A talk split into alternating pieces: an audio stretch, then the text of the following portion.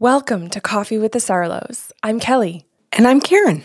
We are a mother daughter duo of mediums, medical intuitives, psychics, and energy healers offering personal sessions to clients all over the world. And this is our podcast. Coffee with the Sarlos is a platform to share the remarkable experiences of our clients and the messages that are channeled for them from the spirit world. These stories will make you laugh, some will make you cry, and some are certain to be an absolute butt kicking with love. Our intent for this podcast is to gently and kindly challenge your beliefs, grow your empathy, and help you find pieces of your own self in each one of these individual stories. Before we jump into today's show, we have a few notes for our listeners. Karen and I have personal practices channeling for local and international clients. If the stories in these shows is something you'd like to experience, you can request your own personal session through our website, bysarlo.com. We also have gift certificates available if you wish to gift this experience to someone anywhere in the world. We have a second podcast series called Sips of Sanity. This series is your emotional and intuitive intelligence toolkit. We pick one topic every month and provide you with healthy tools for critical thinking and communication. This series airs the first week of every month. The first show is free and can be found on our website, your favorite podcast platform, or YouTube. The full series can be found on patreon.com forward slash by Sarlo. Patreon is our membership portal with a ton of monthly benefits for those of you seeking to grow your emotional and intuitive intelligence. Karen has a personal blog that explores the beauty and importance of intuitive gifts. There's a question and answer segment that addresses listeners' questions. As we mentioned, you can find the complete Sips of Sanity series here, along with handy habit trackers and great reflective questions to help you get the most from the shows. We provide you with guided journeys and music to enrich that experience, and we're running an emotionally intelligent, interactive book club. And for patrons in our top tier, each month we're putting your names into a draw for a free half hour channeling session with Karen or myself. If you're interested in joining us, head over to patreon.com forward slash by Sarlo. Now, on to the show. Good morning, Kelly. Good morning, Karen. How are you? I'm tired. How are you? I'm tired too. Okay. Painting a kitchen is a lot of work, Yep. even when you're not the one doing most of the work. Yep, that's fair. Yeah. I have a lovely show today, but also I think a very difficult one. Okay. And I'm going to call it also an educational show. Yeah, I think you just summed up our whole, our entire podcast oh, shows. Oh, okay. That's fair. That's very fair. Okay. So, So nothing out of the normal, nothing out of the, the norm for our listeners, essentially. okay, cool. um, I need the name of a male. Talib. Talib uh, reaches out and asks me if I can do medium. And I said, absolutely, I would love to. Give me one person in a row and tell me exactly who you want. And he says, Do you mean one person at a time? Oh, pardon me. Yes. Right, but one person in a row. Right. Okay, that's that's a better expression so that people can understand it. Thank you. Yep. So I because I don't want a whole group to come towards me when he says anybody and everybody and his grandparents come running in, uh, friends, pets, that can be just like if you step into a party. Well, it's overwhelming and it's inefficient. Yes, because it's like stepping into someone's family at Thanksgiving dinner and them saying to you, talk to all of them. You can't talk to all of them at the same time. You have to pick one person at a time. So he decides he wants to talk to his dad. And he says, Karen, he says, um, let me know what my dad wants to tell me. So I approach his father and he says, um, I want to talk to him about that nail biting. And I'm like, wow, nothing like I have brown hair, blue eyes, like nothing. He just goes straight to what is most important between the two of them. And I said, Talib, your dad wants to address the fact that you are a nail biter. And he goes, You got to be kidding me. He can't let this go and he's fucking dead. and I said, um, well, and, and like I feel awkward because you can see that this is an existing fight.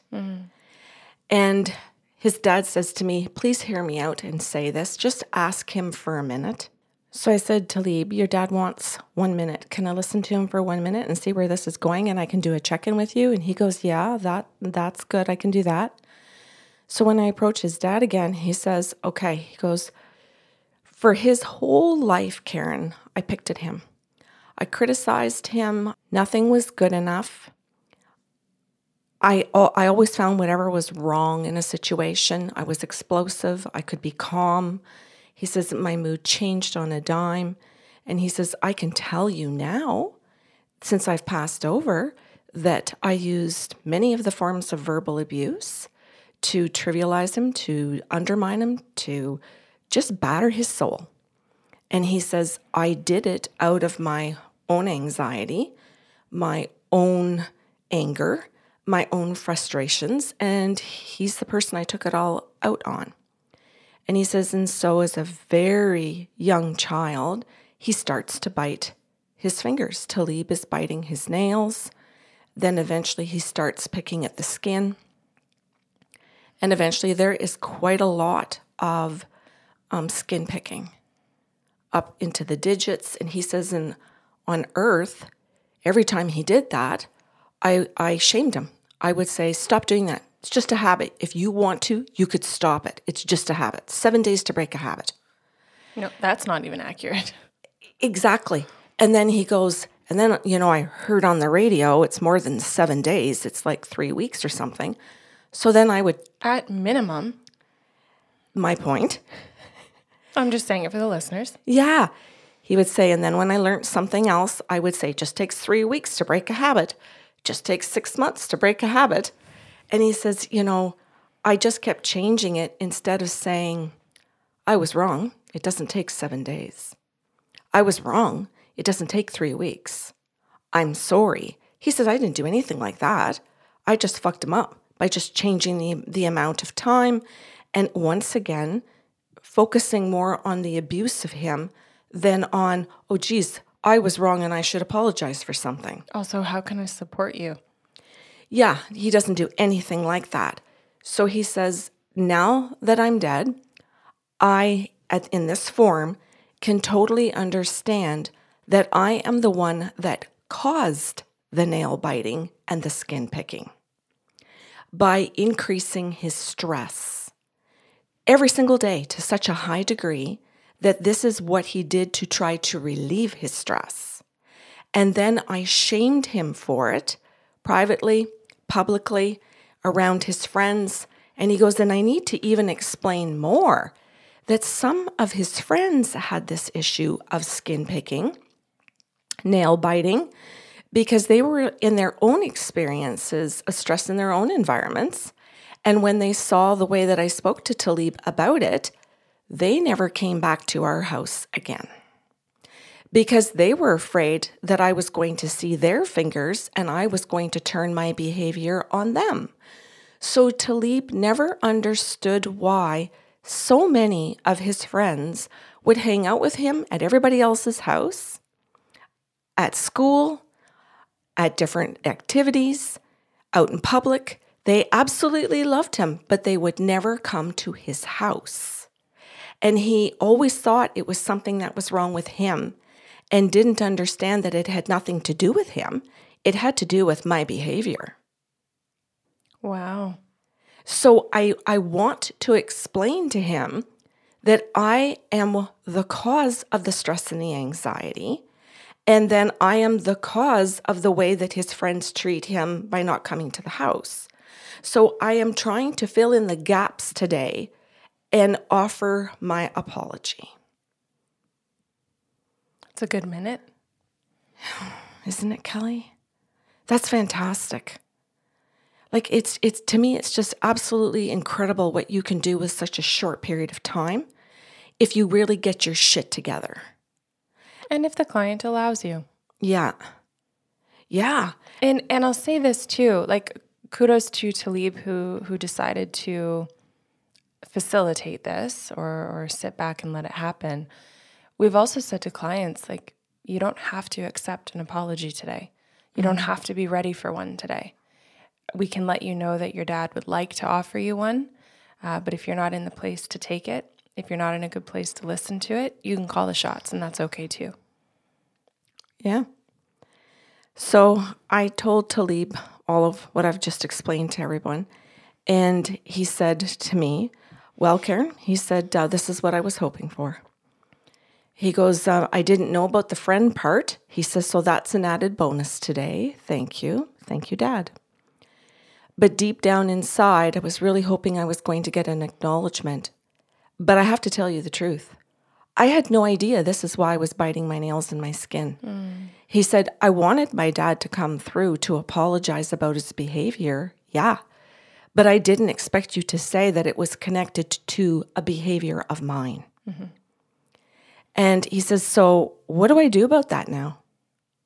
He goes, What what do I do? Because like this is this is decades of me um, in this pattern of skin picking and biting. He says, What do I do? And I said, Talib, I said, I believe that this is called compulsive.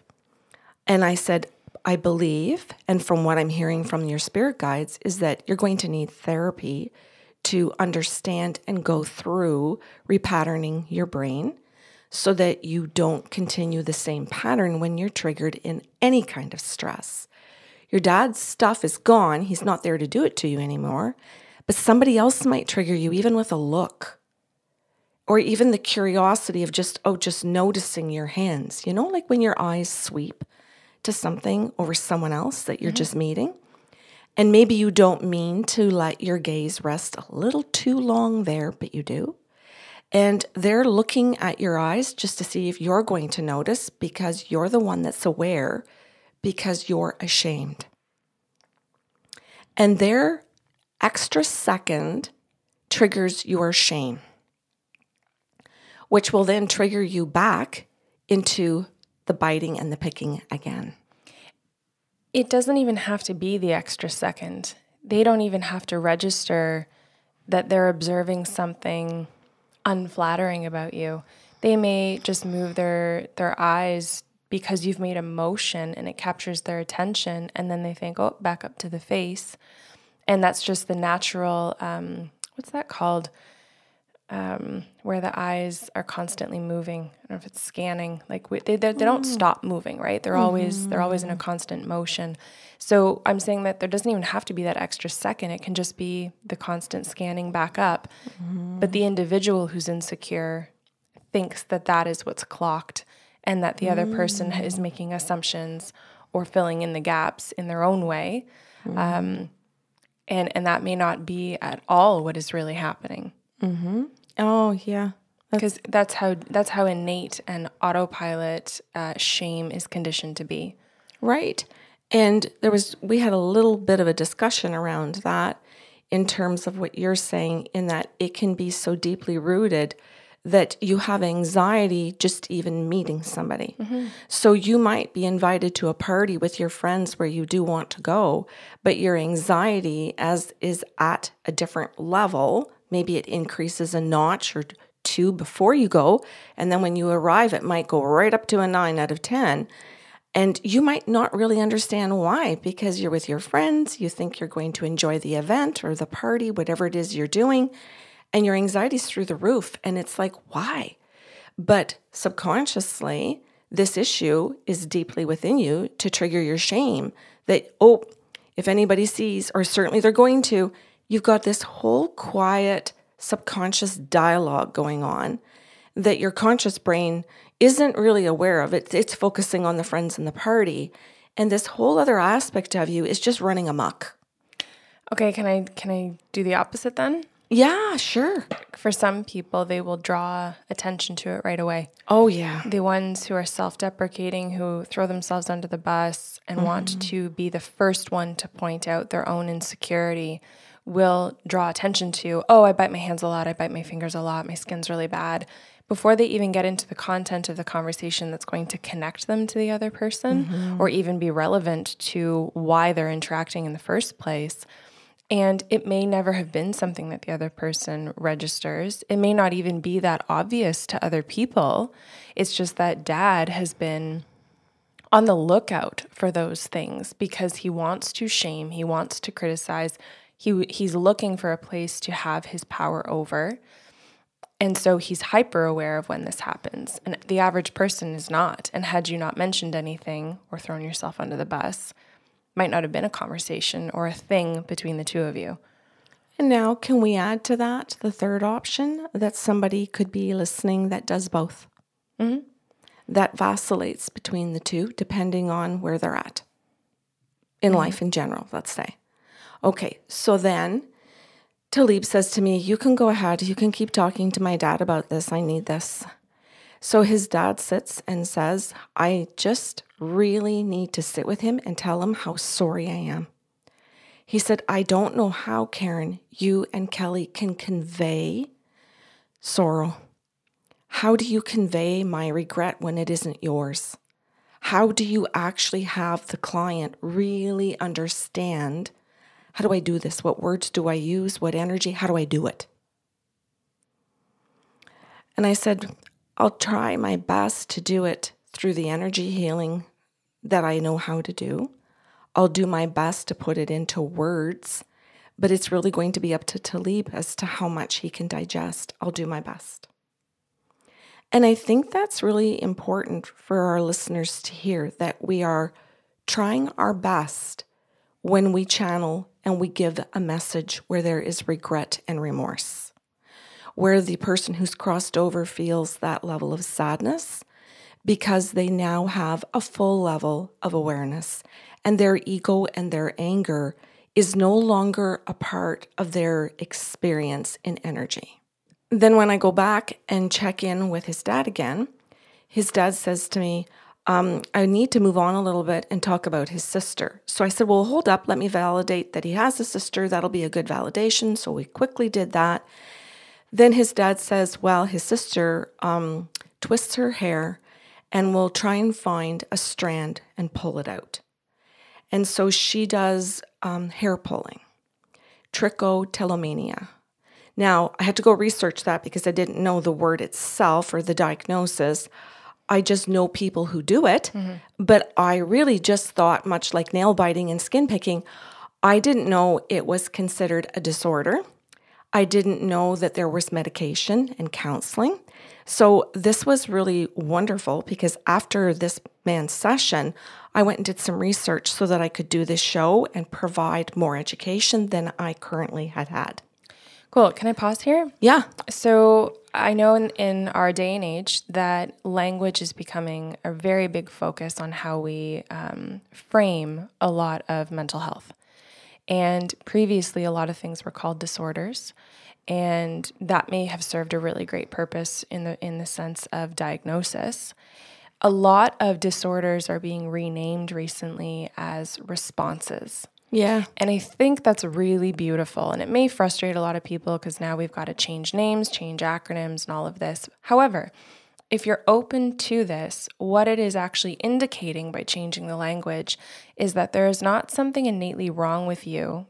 And that's what a disorder indicates a response is actually defining what Talib is saying, or pardon mm-hmm. me, Talib's dad is saying, that my behavior caused this kind of stress response.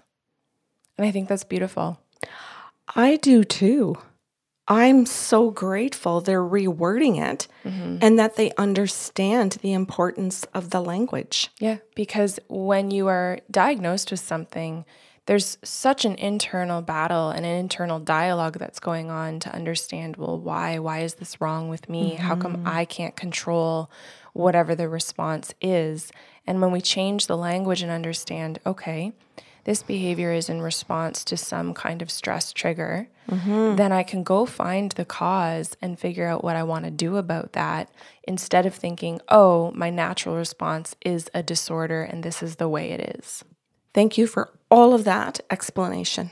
Mm-hmm. You're welcome. It's it's awesome for people to hear this. Yeah, I hope it helps someone. Okay, so then when I go back to his dad, he says, "Well, she pulls out the hair on her head, and then she tries to wear caps and she puts her hair up in certain ways so that people won't see mm. the bald spots. And then she started picking her eyelashes and her eyebrows. And he said, and then because people noticed it and she really was super humiliated, she started pulling hair from the pubic area. Oh. And he says, So I didn't know this when I was alive, but Talib knows all of this. She has confided in Talib um, where she has moved on the body to do this. And um, she doesn't know that it is something she can get help with. She just is so ashamed to tell anybody this mm. that she doesn't date. Oh, my heart. That she she is isolating herself, but she's chosen to tell her brother as her only person. Mm-hmm. And I want her to hear that there is a diagnosis for this, that there is help for this. I need to tell her because I'm the reason she did it. And so he says she decided to do the hair pulling instead of the biting because she didn't want to be picked at by me the way I picked at Talib. I, and what an interesting way to illustrate adaptation. Yes. Maladaptive behaviors, but nevertheless adapting for survival. Yes. And so he starts to say to Talib, I understand now that everything that you were doing was because you were just trying to survive me, my behaviors, and my anger. And that your sister observed that and went, Oh my God, I can't bite or he's going to go after me. What if he does it even worse? So this is why she picks something that she thinks that she can hide.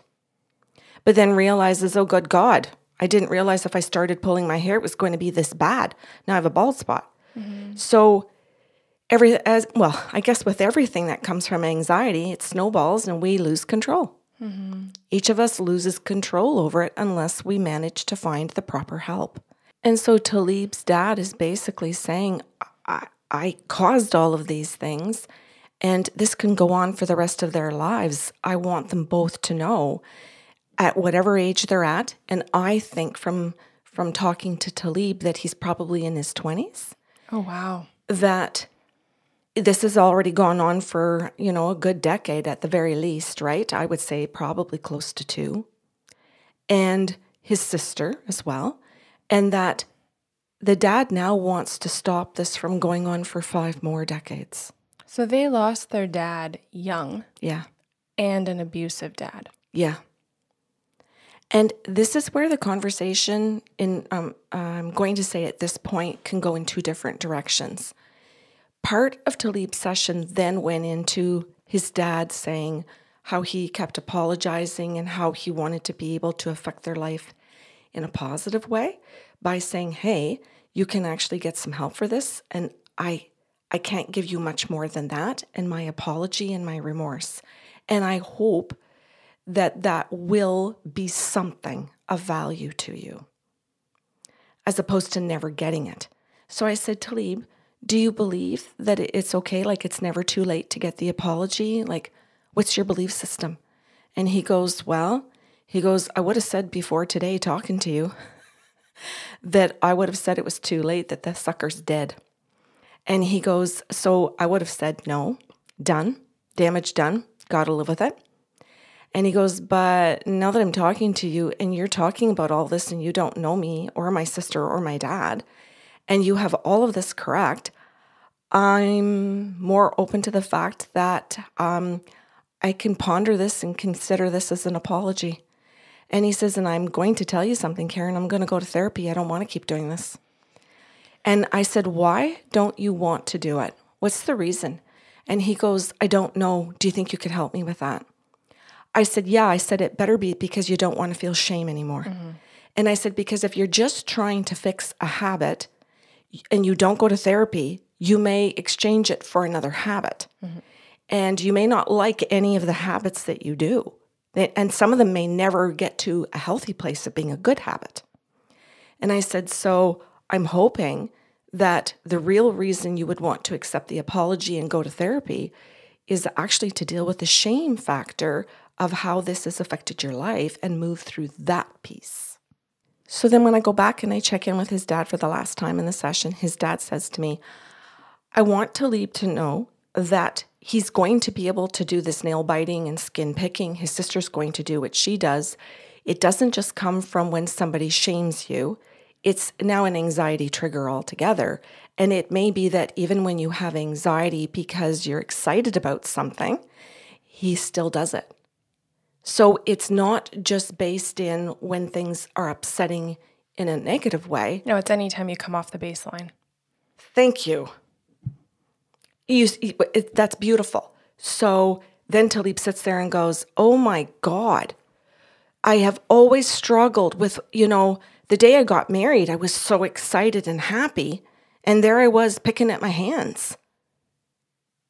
He was, it just didn't make sense to me. He says, I was so angry with myself because I stood there and went, What is wrong with me? This is the happiest day of my life and I'm still doing this. What is wrong? And so here his dad is giving him this explanation that it's just his response to any stress, whether it's a healthy stress or a non healthy stress. And this is the other reason why therapy, or perhaps maybe for the um, hair pulling, medication might be exactly what is needed in order to get this under healthy control. Probably for a time being. Yeah, and then I, I and I don't know all the answers, Kelly. It could be cognitive behavioral therapy. There could be all kinds of different types of therapy that help. I'm just going to put it under the umbrella of a good therapist. Mm-hmm. Oh, pardon me, not a good therapist, a healthy therapist and a qualified one. So now let's just go quickly into the other direction that was mentioned.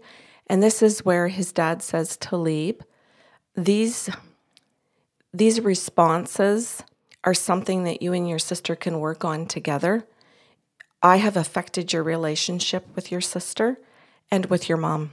Mm. And I really would like for you, when you're ready, perhaps in therapy, or when your therapist and her therapist say so, that all of you get together to understand the damage that I did and how your mom affected that. Whether she encouraged it and said, Stop biting, your father will pick at you. Stop. And where she tries to protect her child and says, Stop picking, your father's coming into the room. St- put your hands down, your dad's here. Where she adds to it. So then he says, I need to bring in the fact that she does all of this, which basically is what his dad is doing. Mm-hmm. She does it for a different reason. And so Talib and his sister now have an opportunity to go back and to try to understand the reason and for them to sit together in therapy so that they can move past that if they choose to and somehow find a way to be a family again because currently they're very separated. Mm-hmm. The two children are very separated both from their mother, who's alive, and of course from the dad because he's passed. And from each other. Yeah. So at the very end of the session, Talib said to me, You know, I was hoping that my dad would come through and apologize. He says, I sure as shit did not expect the whole session to go into this. And he says, Karen, I'm blown away because I had no idea that you were going to also educate me. Mm, cool. Yeah. He goes, I just, you know, had heard about it and heard about mediums. I got your name. And he says, honestly, he says, I just thought you were going to come through and talk about the fact that my dad was an asshole and just validate it for me. And I was just, will there be an apology? But he goes, I was not expecting all of the rest of this. So we left it at that. And I really just, really, oh my goodness, Kelly, I just really hope that they really follow through because they're all going to need that therapy. Mm-hmm. Yeah. yeah. And have that opportunity to come back together and, and hopefully also know what love is. Yeah. I think quite possibly the first time his dad has shown up to show him what love is in a healthy way mm-hmm. um, occurred when he died. As is the case with many humans. Yeah. And I'm going to say something uh, with many humans who avoid therapy. Mm-hmm. I'm just going to tack that along because obviously people have been hearing through this whole session with Talib how important therapy is in relation to what love is. Mm-hmm. Lovely. Well, you did a great job for this family. Mm, thank you. Mm-hmm. Thank you for sharing your story today. You're very welcome. Thanks for listening to Coffee with the Sarlos. If you enjoyed the show today, help spread the love with a like, share, or review of the podcast.